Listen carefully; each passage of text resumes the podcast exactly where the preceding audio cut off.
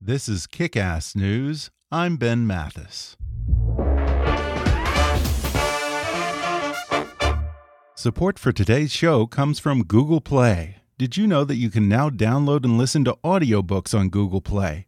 That's right, with hands free listening using Google Assistant or Chromecast, you can enjoy thousands of titles a la carte, no subscription necessary. There's even multi device integration across the Google ecosystem. And for a limited time, you get $10 off your first one by visiting g.co slash play slash kick. That's g.co slash play slash kick. Find your story with audiobooks on Google Play. And now, enjoy the show. Hi, I'm Ben Mathis. Welcome to Kick Ass News. For nearly 10 years, Ben Rhodes saw almost everything that happened at the center of the Obama administration, first as a speechwriter, then as Deputy National Security Advisor, and finally as a multi purpose aide and close collaborator. He started every morning in the Oval Office with the President's daily briefing, traveled the world with Obama, and was at the center of some of the most consequential and controversial moments of the presidency. From waiting out the bin Laden raid in the Situation Room and responding to the Arab Spring, to reaching a nuclear agreement with Iran, leading secret negotiations with the Cuban government to normalize relations, and confronting the resurgence of nationalism and nativism that culminated in the election of Donald Trump.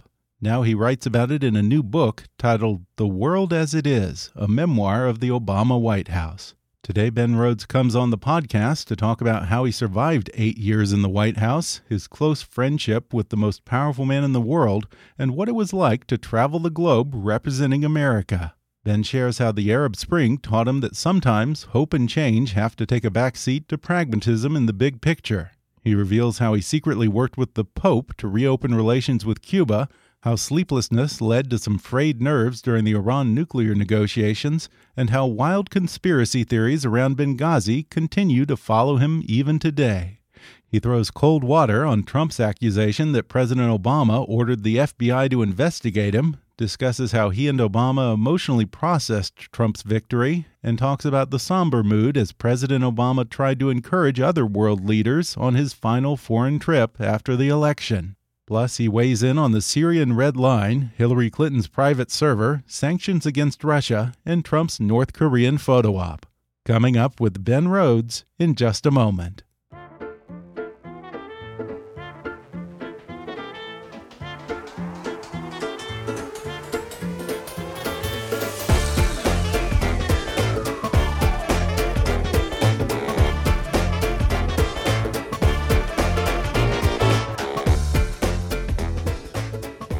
Ben Rhodes was a senior speechwriter and foreign policy advisor to the 2008 Obama presidential campaign before serving as deputy national security advisor to President Barack Obama from 2009 to 2017, overseeing the administration's national security communications, speechwriting, public diplomacy, and global engagement programming. He writes about his eight years in the Obama administration in a new memoir titled The World as It Is, a memoir of the Obama White House. Ben Rhodes, welcome to the podcast. Good to be with you. Wow, eight years. Yeah. It is very rare that one person hangs around for a full four years, yep. much less eight years in the White House. Uh, how did you not get burnt out?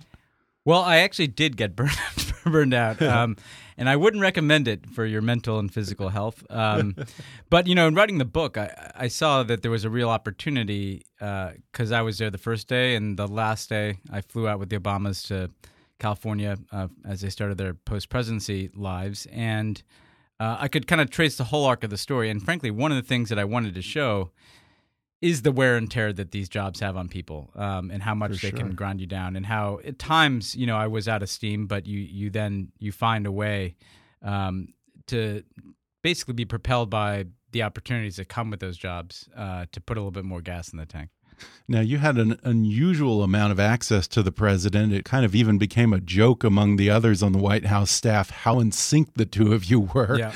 Um, from your vantage point, how did you see President Obama change over those eight years, or, or did you?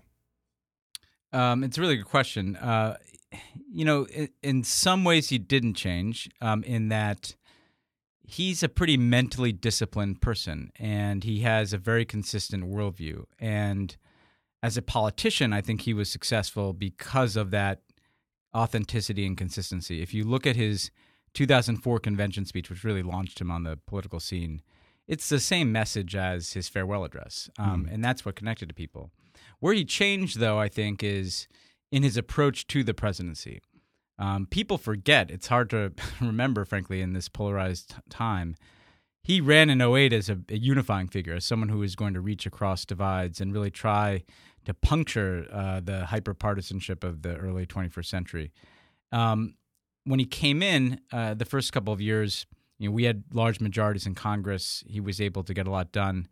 And then we just ran into kind of a wall of Republican obstructionism. And there were kind of three Obama presidencies. You know, those first two years when we were passing huge pieces of legislation like health care, uh, Wall Street reform, obviously the stimulus. Um, but then the, the four years that followed, very little got done in some ways, partic- particularly legislatively. Yeah. Then the last two years, he found a different way to be president. Um, and I think those of uh, those people who followed him closely felt kind of a freedom in his actions. And he did things like embracing gay marriage fully, the Paris Climate Agreement. We did the opening to Cuba that I had worked on. He was kind of untethered. Um, you know, he, he found a way to just be himself in the office. Um, that I, I characterized in the book as you know he looked up after that last midterm election in 2014 and said I've got two years left uh, and I'm I'm not going to leave anything on the field, um, to use the sports metaphor. And and so he he changed in that regard, not in terms of who he was or what he believed, but and how he approached the job and where he he was willing to take risks. Yeah, and amid all of the partisan rancor in Washington and the intransigence in Congress, you say that you guys actually looked forward to the foreign trips. Yeah. What was it like to land in a country on Air Force One, have the red carpet rolled out, and know for the next day or two you're actually there representing America? Well, that was the best part of the job, frankly. And yeah. one of the strangest parts of the job is, you know, that aura he had in 2008 in the United States, you know, where we kind of caught lightning in a bottle. Um, it never left abroad. You know, he was always seen as this transformative figure in just about every place that we went around the world. Mm-hmm. And so it was very odd to kind of leave the partisan and sometimes trivial back and forth in Washington and show up someplace and there's millions of people on the motorcade routes and I would sometimes go back to these places we'd visited years earlier and they'd be quoting back to me speeches he'd given you know speeches that barely registered here at home, but that no kidding um, in those other countries, S- speeches that you probably wrote. Yeah, I had a very strange experience. Uh, I'll give one example. You know, I worked on the Cairo speech that he gave in 2009, yeah. um, and I was in Myanmar um, a couple years later, and I was at uh, the Myanmar Peace Center, which is a place that focuses on national reconciliation and interethnic dialogue, which uh, is badly needed in that country and I saw the Cairo speech translated into Burmese, and and you know it was strange to have written a speech not for that audience and see them kind of studying it. And I said, well, why are you doing this? You know, why why the Cairo speech? It has nothing to do with Myanmar. And they said, well, it's a speech about tolerance and how to get along with people who are different. And we thought that could be helpful here. So, you know, abroad, you found these strange ways in which people were pulling from the example of Barack Obama uh, to to connect it to their own story um, and and you got a sense of how he was a truly global figure, uh, even uh, if his presidency was highly contested at home. Now I know that you don't like the term Obama doctrine, but yeah. how would you sum up President Obama's foreign policy agenda going into office? Well, you know, we went into office, you know, colored by crisis, um, and you know, the financial right. crisis and the Iraq War were kind of the two things that we had to deal with off the bat mm-hmm. um, that put us in a pretty deep hole. And I and I describe in the book the first long foreign trip we went on. You know, he's getting other countries to pitch in uh, to you know bail out the global economy. He went to a NATO summit. He's asking for more troops for Afghanistan, even after those allies kind of resented the Iraq War. Um, he's asking countries to take Guantanamo detainees. He felt like he was spending all of his political capital. He told me just to kind of keep things moving instead of being able to pick his own uh, foreign policy initiatives. I'd sum up how we approached it as he wanted to draw down and limit our military engagements in the Middle East, which he thought were not succeeding and kind of bleeding, uh, literally and figuratively, Right. American resources. And that was one of his key campaign promises. Key campaign promise. Probably the biggest. the biggest. And he wanted to draw that down so that we could focus on a broader agenda in the world, so that we could focus on issues like climate change, so that we could focus on regions like the Asia Pacific that were going to be, frankly, more important than the Middle East to the future uh, of the United States. So um, the overarching project was uh, to try to draw down the wars and then broaden the set of issues that America was focused on the in the world, and that's where we got to at the end when we did the Paris Climate Accord, the opening to Cuba, uh, the Iran nuclear deal, um, which both prevented a war and solved a problem. You know that was the the purest manifestation of, of what his foreign policy was about. But it was a long way getting to those uh, Yeah. Between absolutely. Iraq and Afghanistan. I mean, I think it does speak to his credit that he was, unlike the current president, able to go into office and reevaluate his positions based on new information and Yeah. the advice from the military and intelligence communities. Yeah, it was a tough balance. I mean, I you know the first two or three years of our foreign policy was really dominated by Iraq and Afghanistan, and you know I tell the story uh, of something that a lot of people probably don't remember that well, which was this Afghan review, where he simultaneously. Um, you know, had to confront the reality that things in Afghanistan were going very badly at the beginning of his administration, and we had this proposal for a pretty massive uh, escalation in U.S. military involvement. And you know, it was interesting in writing the book. I, I actually reread The Best and the Brightest at the same time, um, the book that David Halberstam wrote about Yeah. escalation in Vietnam. And I saw these strange parallels. Um, you know, all the military advice is do more, provide more troops. And what Obama ended up doing that was interesting and very characteristic of him is he provided a lot of those troops, but he also um, fixed a timeline uh, to how long we would keep those levels of troops in Afghanistan, and that allowed him to both uh, surge forces there and and make a lot of progress against Al Qaeda, including taking out Bin Laden in that part of the world. But it also kept us from getting on a, a slippery slope to kind of permanent escalation there. Um, but you know, it was a it, it was a, a process that was very uh, fact based. You know, let's evaluate the problem. Let's set out clear objectives for what we're trying to do. But let's also be clear about what we're not trying to do. And and he kept reminding the military, we're not going to to fix Afghanistan. We're not going to be able to to make it a kind of a, a well functioning government. You know, the, the Afghans have to do that themselves. Um, and that allowed him uh, to deal with those issues while not letting his presidency get overwhelmed by them. Just as you're starting to get somewhere in Iraq and Afghanistan, of course, the Arab Spring breaks out Yeah, and yeah. derails everything. You were one of the voices in the administration calling for intervention while some of the old guard wanted to stay out of Egypt and Libya Yeah. and then Syria. Having seen how the Arab Spring played out, has your perspective changed at all? Yeah, well, I trace in the book that my my perspective actually changed while I was in the government. Um, and and I want to be very clear, and I try to do this in the book. You know, when I a lot of these political memoirs end up just kind of being, you know, here's a bunch of issues. Here's why I was right about those issues. Yeah. You know, here's maybe a couple of people I didn't like that I want to settle score with. I want to make clear that uh, to this day, I, I can't. I, nobody can know for certain that they were right or wrong on these foreign policy issues, and I, I wanted to show that complexity. At the outset of the Arab Spring, I saw the hopeful opportunity in it. You know that here is people in Egypt expressing a desire for democratic change.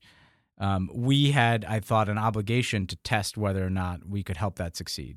Um, in Libya, uh, we had uh, uh, Gaddafi lose control of ba- basically half of his country and then basically go to war with that uh, other half. And we had the chance with a military intervention to essentially stop him on the outskirts of a city where he was going to massacre potentially tens of thousands of people. Um, and in Syria, I saw things start to fall apart. And I was uh, arguing there too, we should get involved militarily. But I remember even early on in the process, you know, I would I would say things in meetings like, you know, we should bomb the runways where Assad's planes take off. And Obama, who's actually going to have to be responsible for this, looks at me and says, "Well, what happens the next day when after we bomb the runways, the Syrians with the Russians and the Iranians just rebuild those runways?" The point he was making is there's no military option in Syria that's going to make any difference unless we really go all in. Um, and nobody wanted to kind of acknowledge that reality. People mm-hmm. kind of mm-hmm. wanted to to presume that you know, well, some cruise missile strikes or some limited action by us could change things on the ground. And I analytically um, came to understand that, even if emotionally I felt mm-hmm. like we had to do something. I just had to to be intellectually honest, um, reckon with the fact that you, we can't just keep doing things for the sake of doing them. And I think that sort of gets to the title of the book, yes. uh, The World as It Is. That was something that President Obama said to you. You guys want to deal with the world that you want and well, focus on that, but the, yeah, and not practical always. That's right. And there's an irony in the title, which is it, the, the formulation that he would use is you have to see the world as it is in order to pursue the world as it ought to be. Mm-hmm. Um, and, and so it's this kind of blend of realism and idealism because his point is it's not like we throw up our hands and say this is a tough world, so it's not even worth trying. But his point was if you don't reckon with the reality of the world as it is, then you won't be effective in actually pursuing the more idealistic vision of, of how the world should be. Was it a mistake to draw the red line on Syria in the first place? Well, you know, one of the things that I uh, do in the book is I recount how the phrase "red line" was actually not the chosen phrase. Um, is a very peculiar thing about the president of the United States is he says millions of words. We got, and you never know which words are going to become kind of the, the ones that you're right. known for.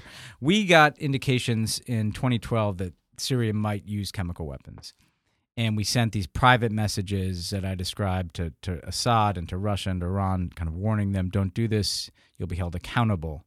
And we crafted public language that was very precise, you know, if you do this, you will be held accountable, um, which didn't necessarily translate directly to we'll go to war against you. In a press conference, uh, Obama was asked uh, what might lead him to change his thinking on Syria. And he said if there's chemical weapons used, that would be a red line. Mm-hmm and it wasn't like that was the um, the the result of some careful process. Okay. Um, it, so I don't know if mistake is the right word, but it certainly wasn't. It was one of these cases where um, un- unintentionally um, that phrase in a press conference, probably thirty minutes yeah, in, suddenly becomes suddenly policy. becomes policy, right? and it was obviously the case after this massive chemical weapons attack that um, uh, we were going to have to do something to respond. And I take the reader through this very intense week where at the beginning of the week, I had every ex- expectation that we were going to bomb Syria. And I think Obama did too. Um, and then what happened is all the factors that you would want to, to materialize positively kind of collapsed. The, the international support didn't come together. Um, the British had a vote in Parliament to, about whether or not to join us and voted against it. Angela Merkel, you know, his closest partner, said she couldn't support it. Um, Congress yeah. started to warn us if we did this without congressional authorization, it would be unconstitutional. The Republicans who yeah. demanded action suddenly exactly saying, they did, yeah. they were the ones asking for it, and then yeah, it was complete hypocrisy. play both sides of the issue. Yeah, it was a, it was the ultimate sign that all they if Obama was for something, they were against it. You know, yeah, these are the people just a who political football. Yeah, they'd given a, a Bush a blank check to do whatever the heck he wanted as commander in chief. By the way, when Trump bombed Syria nobody raised this issue of congressional authorization. You're right. Um, yeah. But when Obama even you know hinted at it, suddenly they're saying it'd be unconstitutional if you didn't do this, and he was worried. He told me, you know, they could impeach him. Um, it, you know, they laid down a marker. Um, and so what he said is, look, I will go to Congress, and if they give me this authorization, I'll be in a much stronger position if I do something to sustain that action. Because I think he believed that you weren't going to have a one-off strike. If you're going to change things, this is going to be a long-term proposition. And if I can't get that congressional support, then I shouldn't do this because I'll be isolated at home and abroad, and I don't have a good military option for Syria. And that's ultimately what happened. And and we ended up uh, instead of going to war, um, having this diplomatic agreement to remove a significant amount of chemical weapons uh, with the Russians. And one of the very few moments that just was a pure victory for President Obama, whether you were a Democrat or Republican, was, of course, the bin Laden raid. Yeah. You were there for that. How did that weekend play out for you? Well, I, you know, I wanted to let people experience how strange it was to know this secret that that like 20 people in Washington knew yeah. and nobody else did. You know, I was in these meetings um, leading up to Friday where Obama had to make a decision about whether or not to to launch this operation to get Bin Laden. we didn't know for sure bin Laden was in the compound. Uh, things could go wrong. This is a special operation deep inside of a uh, another country that we were not, uh, you know, uh, actively at war with. Um, he decides to do it. That weekend uh, was I, I wanted people to see the kind of strange personal dynamics that can emerge.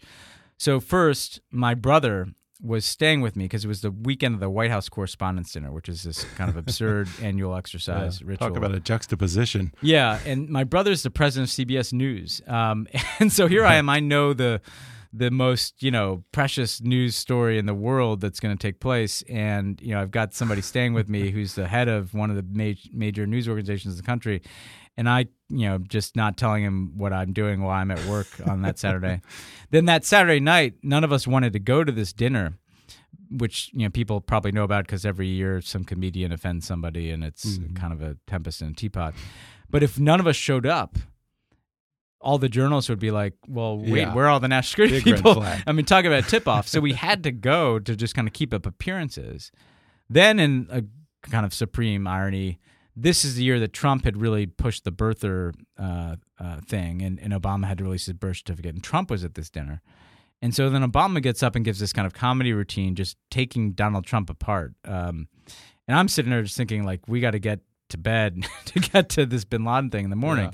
Um, so the you know we we kind of put on this front, false front, you know that that nothing unusual is happening that night. Next morning, we go into work and we are sitting in the situation room and essentially the, the, the head of special operations is narrating this operation for us. And at the very beginning, it seemed like it was going to go terribly wrong because a helicopter kind of crashed, It Yeah. clipped the top of the compound. History could have been very different if that heli- the pilot didn't somehow steady that and land it. Um, but then within a few minutes, everything just went perfectly, which doesn't often happen in government. You know, Bin Laden was there; he was killed. Um, no U.S. troops were harmed. And I remember, and I described going outside the White House to just get a few minutes to myself because I never wanted that moment to end. You know, you ever have a situation where you're like, Yeah. I just want time to stop here for a few minutes because it's never going to be quite this good. Yeah, because I'm sure you know that the next day or the day after Yeah. that, it's going to be back to the same old battle. Yeah, exactly. Has your brother ever forgiven you for not tipping him off? well, you know, and it was funny. I remember that Sunday morning I woke up and I had to go to work on a Sunday, which is not normal. And my brother's staying with me, and I was like, should I tell him anything about where I'm going? And I was like, I know I'm just going to take a shower and just get out of here. Um, and so I, we never talked about it.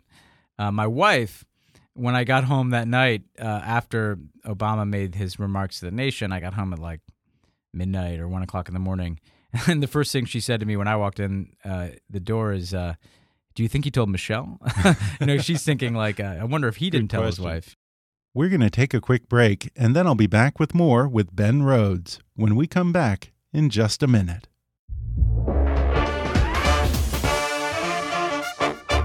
How do you stay up to date with the latest business news? If you're still relying on traditional news outlets, keeping up with the news feels like a chore, but it doesn't have to be that way. Business news can be enjoyable, even something you actually look forward to. How? It's called Morning Brew, and it's a free daily email newsletter that delivers the latest business news directly to your inbox every weekday morning. The writers at Morning Brew curate the top business stories that you should know about and deliver them in a conversational and witty tone. Best of all, it's just a quick five minute read. Seriously, imagine getting all the information you need to start your day in just five minutes and enjoying every second of it. I know how overwhelming it can be when you've got so much news coming at you every day, and that's why I subscribe to Morning Brew for my business news. I love that it's concise, easy to read, and even entertaining. A great, fast way to get the most essential business news before I head into the office. So what are you waiting for? Sign up for free at morningbrew.com/kick. That's morningbrew.com/kick to start getting your daily dose of business news. And now, back to the show. Now, let's talk about your favorite subject, Benghazi. Yeah. Um, there's been a lot of misinformation, some of it deliberate, about what happened there. Set Yeah. the record straight and walk us through that first 24 hours. Yeah, This will sound strange, but I was actually very glad to have the opportunity. You know, we could never actually tell our story um, of what, what Right. happened. And this book, I think, is the first time that someone who's in the middle of that for the Obama people could say, "Here's what happened." And so, first, what I wanted to convey is the day of those attacks was a was a pretty crazy day at the White House because all day we were dealing with violent protests at our embassy in Cairo. And what had happened was there was this internet video, um, which is now widely kind of mocked on the right. People act like we invented this thing. Uh, Yeah. No, it was a very real problem. There was a video that made fun of the Prophet Muhammad that aired on Egyptian television. Um, and outraged, you know, a lot of Egyptians, and so this mob essentially descended on our embassy in Cairo. They breached the wall. It was violent, and and that's what we were dealing with. How can we get more security at that embassy? And while we're dealing with that, we hear that something has happened in Benghazi, where we have a very small diplomatic facility, and we can't. We the information is much more scattered because we we don't have a big presence there. And that night, we hear that our ambassador Chris Stevens has been killed, and I knew Chris Stevens personally, so it was kind of a wrenching Really? thing. Um, and uh, you know, so th- there was a it was a horrible day. I went home, and then that whole week, all week there were protests across the Muslim world, and these two have been totally kind of almost erased from history because of this video. Um, and you know, people were killed in, in our embassy in Tunisia, not Americans, but people were in the protests. Uh, from Yemen to Pakistan to Sudan, even in European countries, we're having these violent protests, and so it's kind of a chaotic, crazy week. Um, Yeah, yeah, it's a lot of balls to keep up in the lo- air. exa- yeah. Even by the standards of the White House, uh, it felt like the world was unraveling. You know, yeah, and so the most mundane thing you have to deal with in government is you know who goes on these Sunday talk shows. And so that Friday, I get called up to the White House press secretary's office, and they're like, "Somebody's got to go out and do these shows." Nobody ever wanted to do them. It was my job um, to to go find the person who could do it. So um, I asked Hillary Clinton. They didn't even respond because uh, you know she was tired, and frankly, you know who wants to do that. Uh, I asked our national security advisor. He didn't want to do it. Susan Rice is much more of a kind of a trooper, so she said, "Okay, I'll, I'll do this, but can you just put together some prep materials for me?" And I describe in the book, um, I probably spent five minutes cutting and pasting what we would call press guidance. So every day when the White House press secretary goes out, you have a bunch of Q's and A's for him. And the most mundane part of my day, five minutes of me just kind of compiling these materials into a document, uh, ended up getting talking points from the CIA about you know what's the latest about what we think happened in Benghazi. Kind of drop that into that document, send it off to her.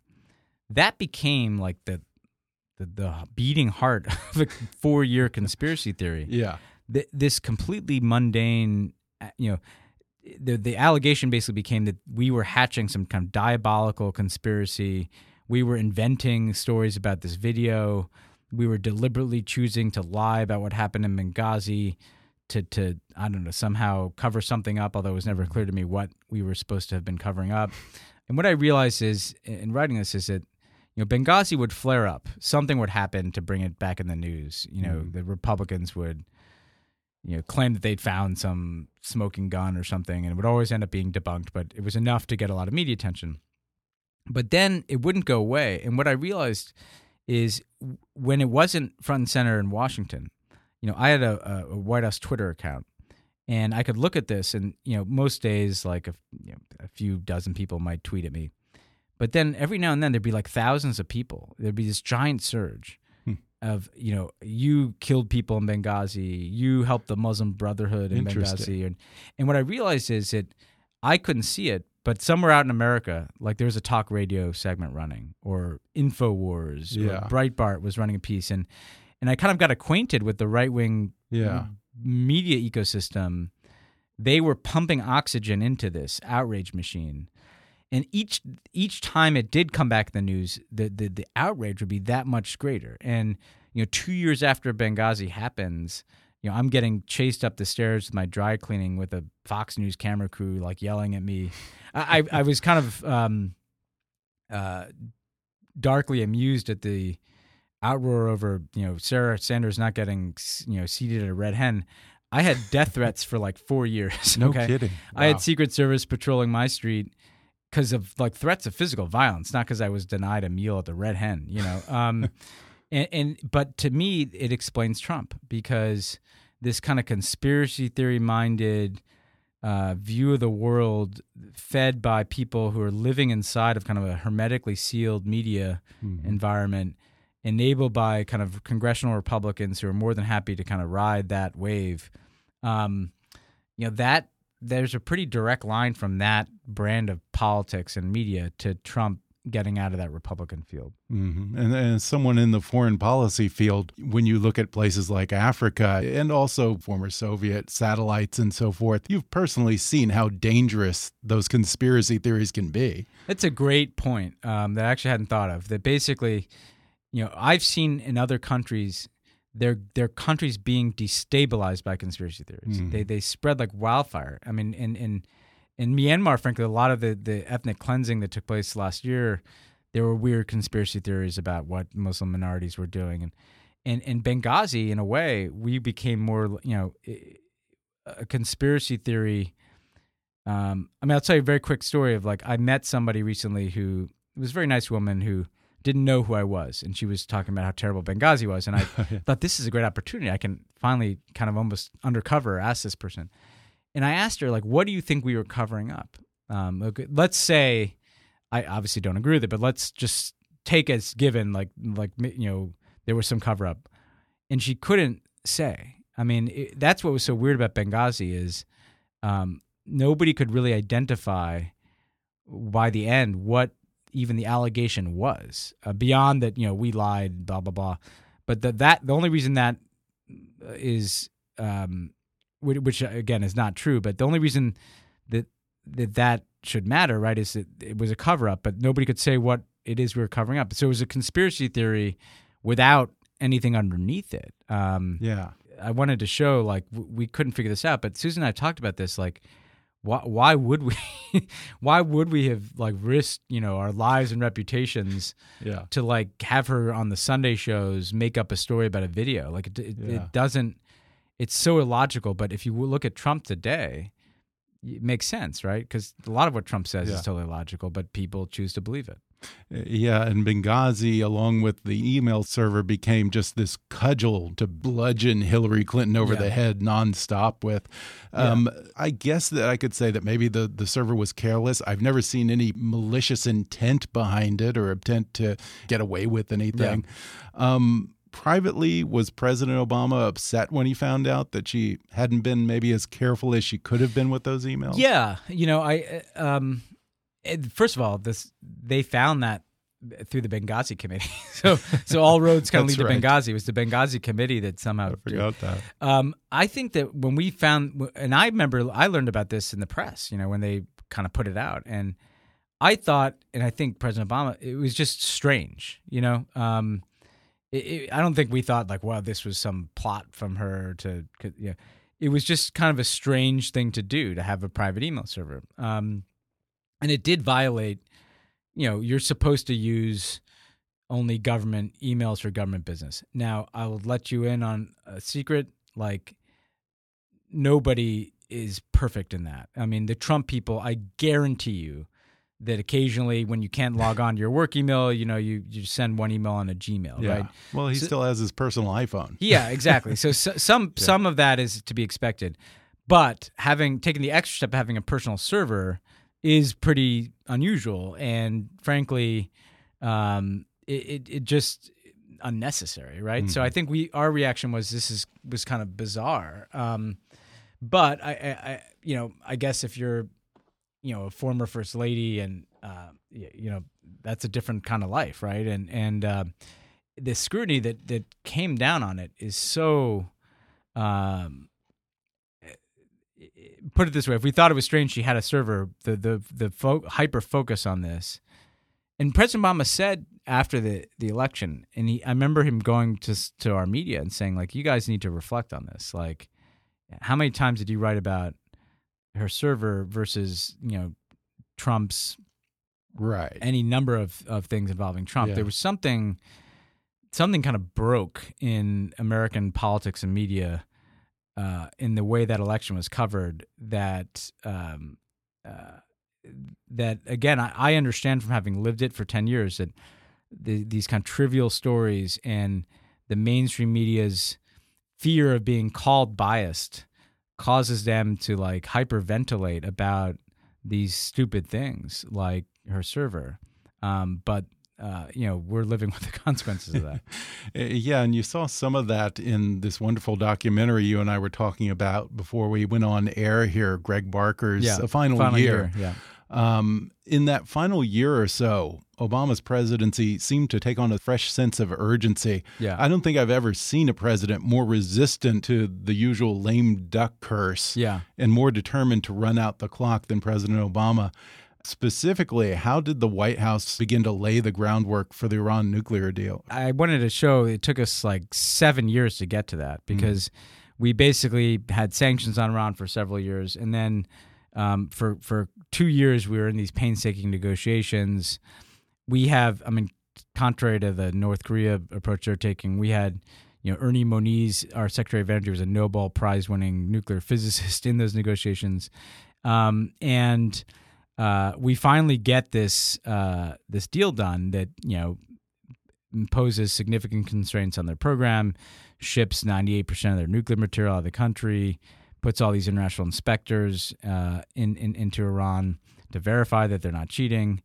Um, and the politics of Iran, though, were so toxic uh, in the United States that uh, what actually, frankly, um, shouldn't have been nearly as controversial. Like, was just uh, this subject of extraordinary scrutiny. I mean, I write in the book. It was strange to me that while I was in the White House for eight years, we were at war the entire time, and there was more scrutiny of the Iran deal than any of those wars. It was it was harder to do diplomacy than go to war. Um, like I think if we had gone to war with Iran, I frankly think there would have been less attention on it than just this this arms control agreement, um, which was unu- which says something uh, interesting about American uh, foreign Yeah. policy and politics. But um, yeah. We scrutinize peace more than war. we do, which is because I don't know what that says about us. Um, Yeah. But um, you know, the last year it was basically making sure that this was in good standing for the next people coming in. So making sure Iran is complying, Worked making sure well. we're complying, Yeah. making sure that there's the verification inspections is working, and what is really disappointing uh, is that it was working very well, exactly Mm-hmm. as intended. When we handed, did the handoff, Iran is complying, and it- so well, in fact, that Trump spent a year and a half trying to find evidence that Iran was cheating and couldn't. And his own intelligence community, his own military kept saying, nope, they're complying. And finally, he just said, okay, ignored that and said, well, I'm going to Yeah. scrap it anyway. Yeah, I've talked to Hayden, I've talked to Clapper. I haven't found anyone in the IC that thinks that it was a good idea to back out of the deal. Yeah. And those are not, you know, Mike Hayden is not a dove on Right. Iran. You know? For sure. Was there ever any truth to these stories that the Iranian foreign minister was screaming at John Kerry in negotiations and the Secret Service had to run in and thought they had to rescue him? Not that no, not that I think uh, I don't think so. I, I do think um, they the last couple of weeks um, they did not like sleep. It was really we'd have these uh, v- VTCs with Kerry, and it'd be like eight or nine o'clock in Washington, and so you'd realize this was like four or five in the morning in Europe Wow. where they're negotiating. So I do think they did yell at each other. Yeah. I think that is totally Frayed true. nerves. Bec- yeah, it's like because these people um, had not slept for like two weeks, and and actually that final year does a good job of just showing like the exhaustion. I mean, I remember thinking I I was totally exhausted. John Kerry's seventy years old, and he's like literally going on one two hours of sleep a day. Um, but it you know it it, it you know it, it's hard uh, to to get these things done. Um, so I think there were a lot of raised voices. Um, I don't think I, I ever remember hearing about uh, security intervention. At any point, was there talk of would there be any benefit to President Obama doing a handshake photo op with Rouhani or the Ayatollah? So the irony of this is that we, it, it kind of at the early stages of the negotiations, we were going to be in New York at the UN with Rouhani. Um, and I tell this story in the book. We were open to doing a meeting, and we told the Iranians, "Look, sure, we'll meet." Um, Obama's view was if that will help jumpstart this process. Um, we'd done a lot of the prep work already, so we kind of knew what the outlines of the deal were. Um, and the Iranians, um, the people around Rouhani clearly wanted to have a meeting, but you could sense their own politics because you could also sense when they were calling back to Tehran, they were being told, no, don't meet. Um, and so Obama then had me go out and say publicly, yeah, we were willing to meet, but the Iranians weren't. And that put them oddly on the defensive because Rouhani was trying to present himself as, you know, uh, this different kind of Iranian leader and, and, and, reach out to the world. And so then the Iranians said, well, let's have a phone call. Um, and so he and Obama spoke for 15 minutes, which was the only time the U.S. president and the Iranian president have talked since the Iranian Revolution. And, and it did, it did um, send a message, I think, to our, each delegation and to the other countries involved that, that we were serious. So I think it was uh, helpful in that regard. But um, ultimately, we did consider, you know, I've never said this, but like late in the negotiations, we raised this issue of like, do we need to get the heads of state involved? You know, like, does does Obama need to go? And the the decision was no, that would be too complicated. But what we would do on occasion is send a letter from Obama to the supreme leader or to Rouhani, kind of laying out, you know, some of our key positions so that they knew that Kerry was speaking for Obama mm. and, and, and, and to try to kind of empower Kerry. And there's an equally interesting behind the scenes story to the detente with Cuba. You secretly back channeled the Cuba negotiations through the Pope. Tell us about that. Yeah, so um, I uh, I ended up I was the person who did the the back channel with the Cubans, and I I had probably twenty meetings with Alejandro Castro, who's Raul Castro's son, and these were like eight ten hour sessions. Because the first one I described, like all I got was a history lesson about you know the Bay Pigs and attempts to assassinate Fidel Castro, and and I finally cut it off, and I'm like, look, man, I wasn't even born when most of these things happened. Um, and we got you know pretty far down the field in negotiating this total transformation in our relationship um, to normalize relations, open embassies, um, have some prisoner exchanges. Each side would take some other steps, but we couldn't necessarily trust each other. We needed a third party to kind of be the the guarantor of the agreement.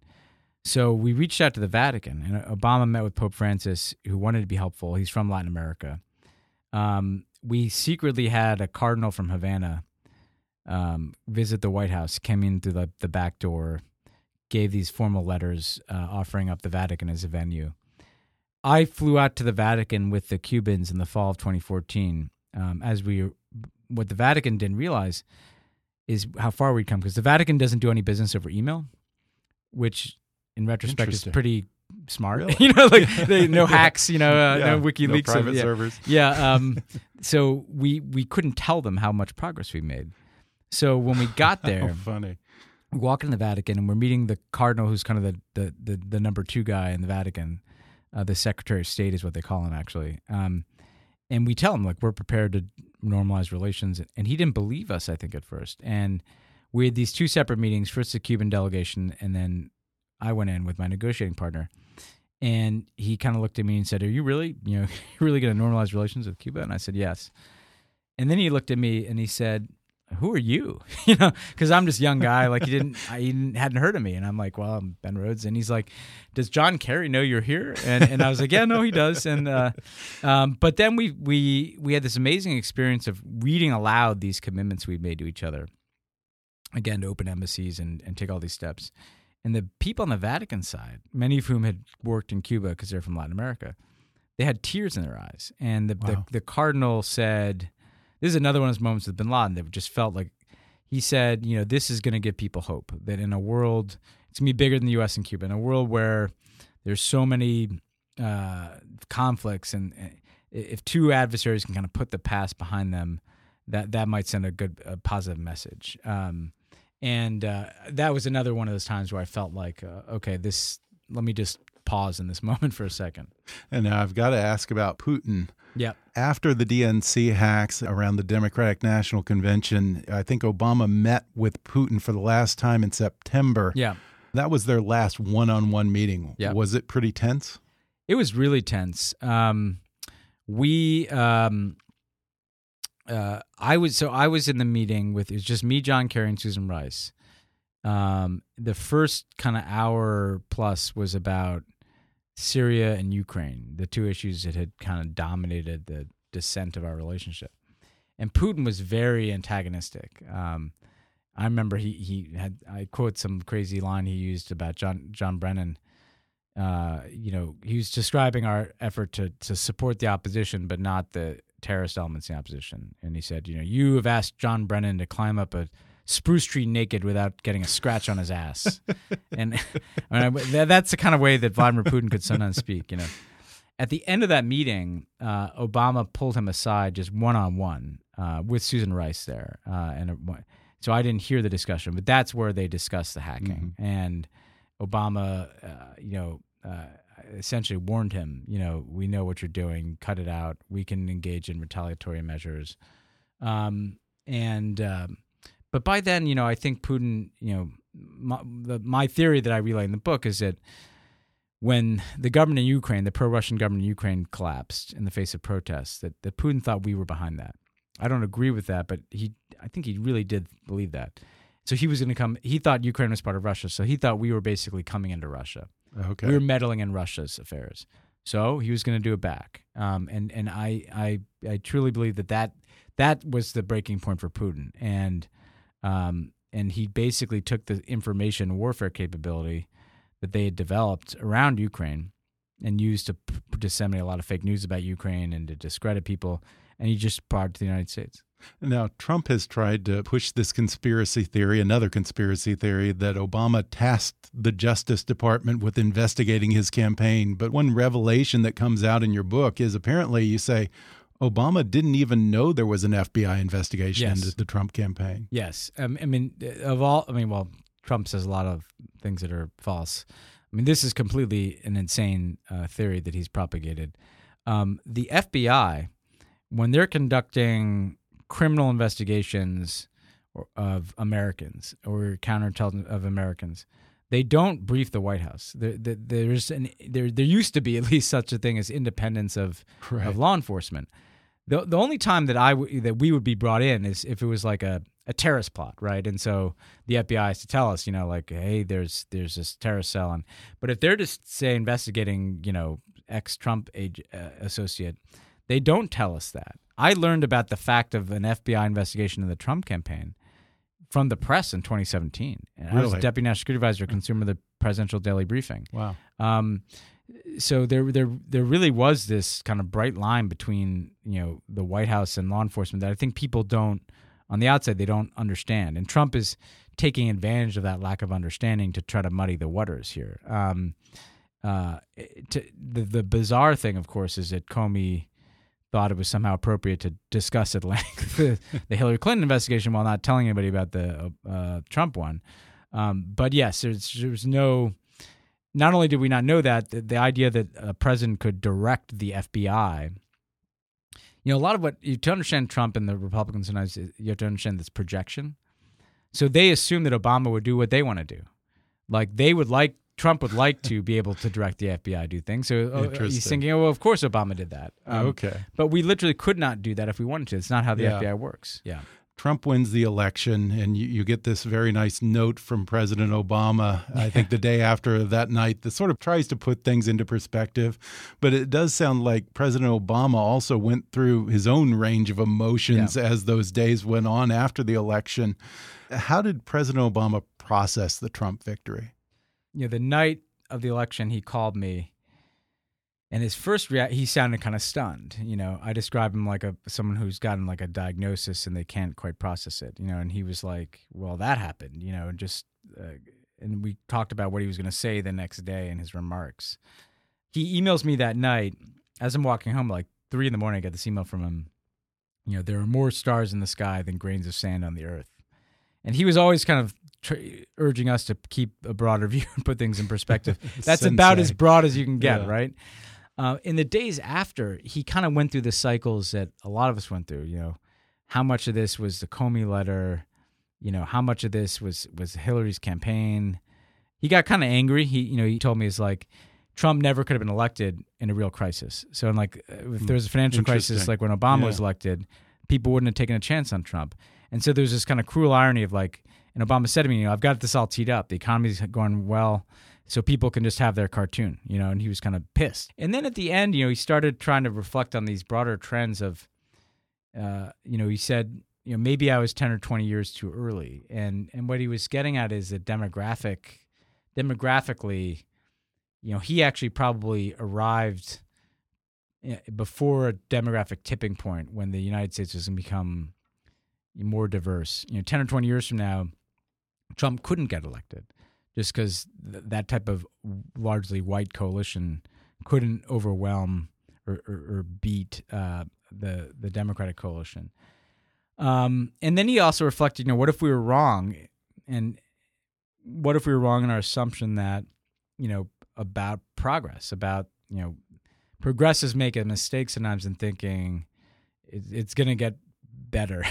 Things are become more inclusive, more tolerant, and uh, we we what if we didn't fully anticipate the the the potency of uh, the kind of backlash politics that Trump represented, that Brexit represented, and I think we may have been because Obama won so decisively, not just in 08, but 12. Like that may have actually um, caused us to uh, underestimate it because his interesting. Yeah, and I actually haven't a little overconfident. Yeah, I hadn't actually thought of it this way, but his charisma could kind of overcome that wave. And and I you know if he'd Yeah. run in 2016 I think he would have won. I think he would have won pretty comfortably. He he could excite enough supporters to beat the backlash against him. but Hillary couldn't you know um and and so he probably gave us false comfort that the country was more progressive than it was because he was personally very popular um, and and so yeah, it's it, it was a complicated set of emotions.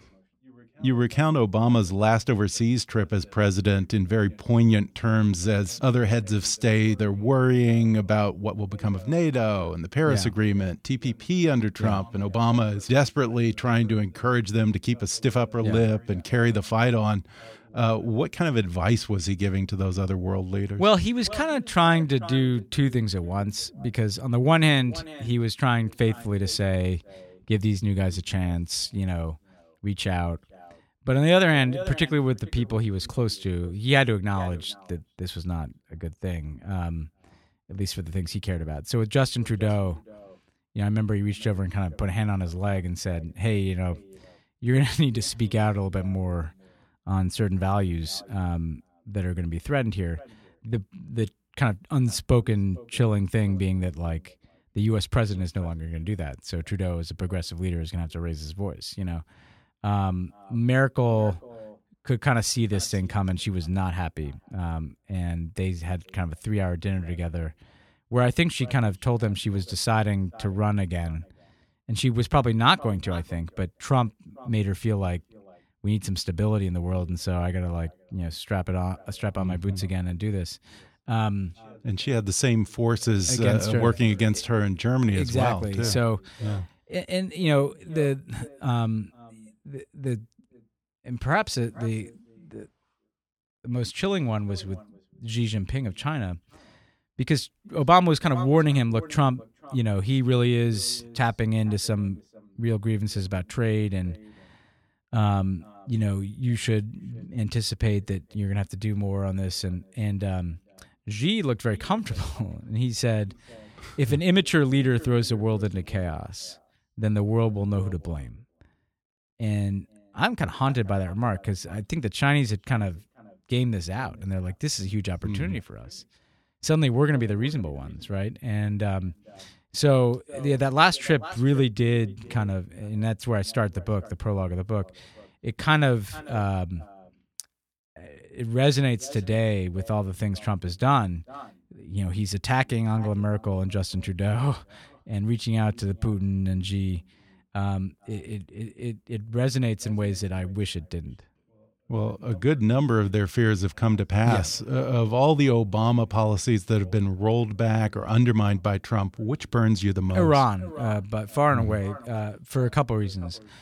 Um, one is it's the only one that is irrecoverable, I think, in a way. Like Paris, the whole world is still in the Paris Agreement, and the next U.S. president can just re-enter the Paris Agreement. Um, and yes, we will have lost a lot of time in our own, you know, actions against climate change, but that agreement can still be, you know, a, a real legacy item.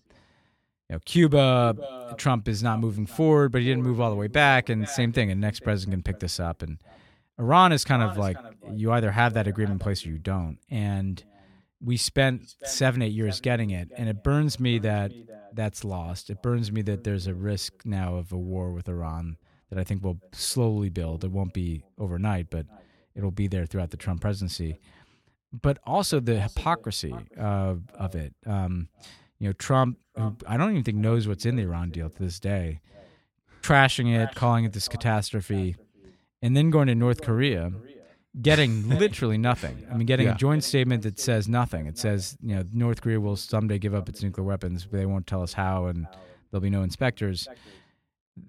All the criticisms he lobbed against the Iran deal are actually applicable to what he did with North Korea. Mm-hmm.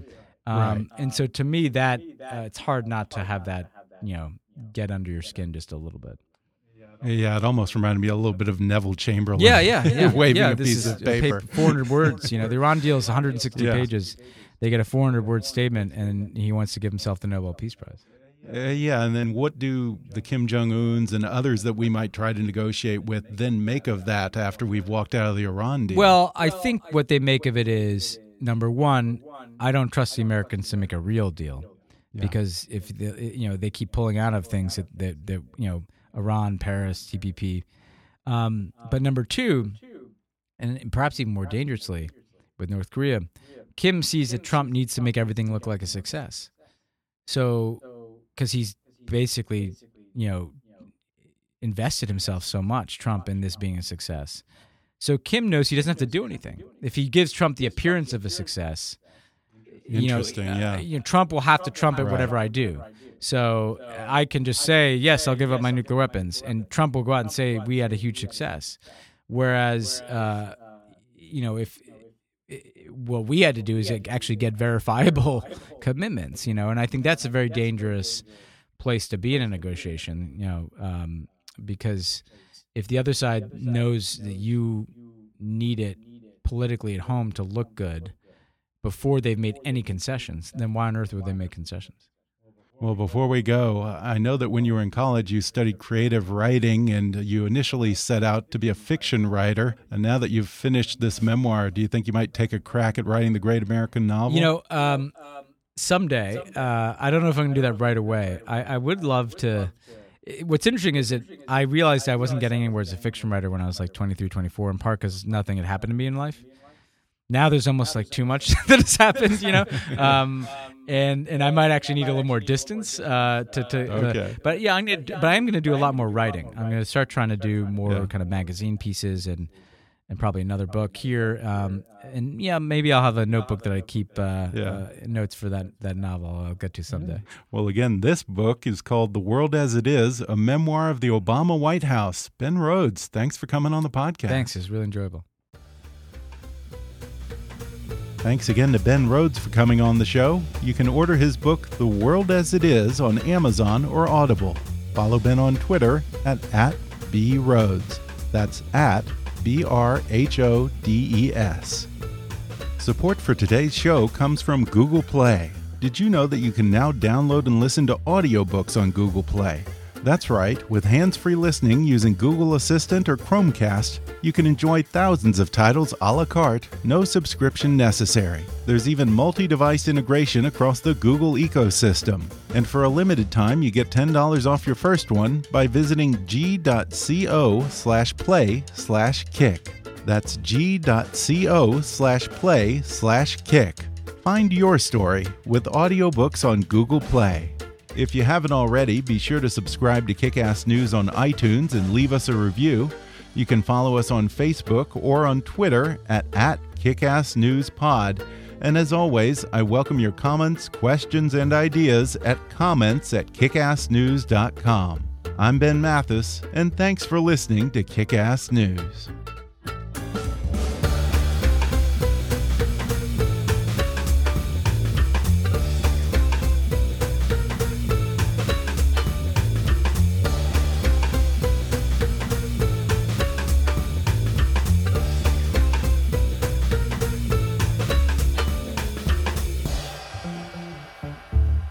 Kickass News is a trademark of Mathis Entertainment, Inc.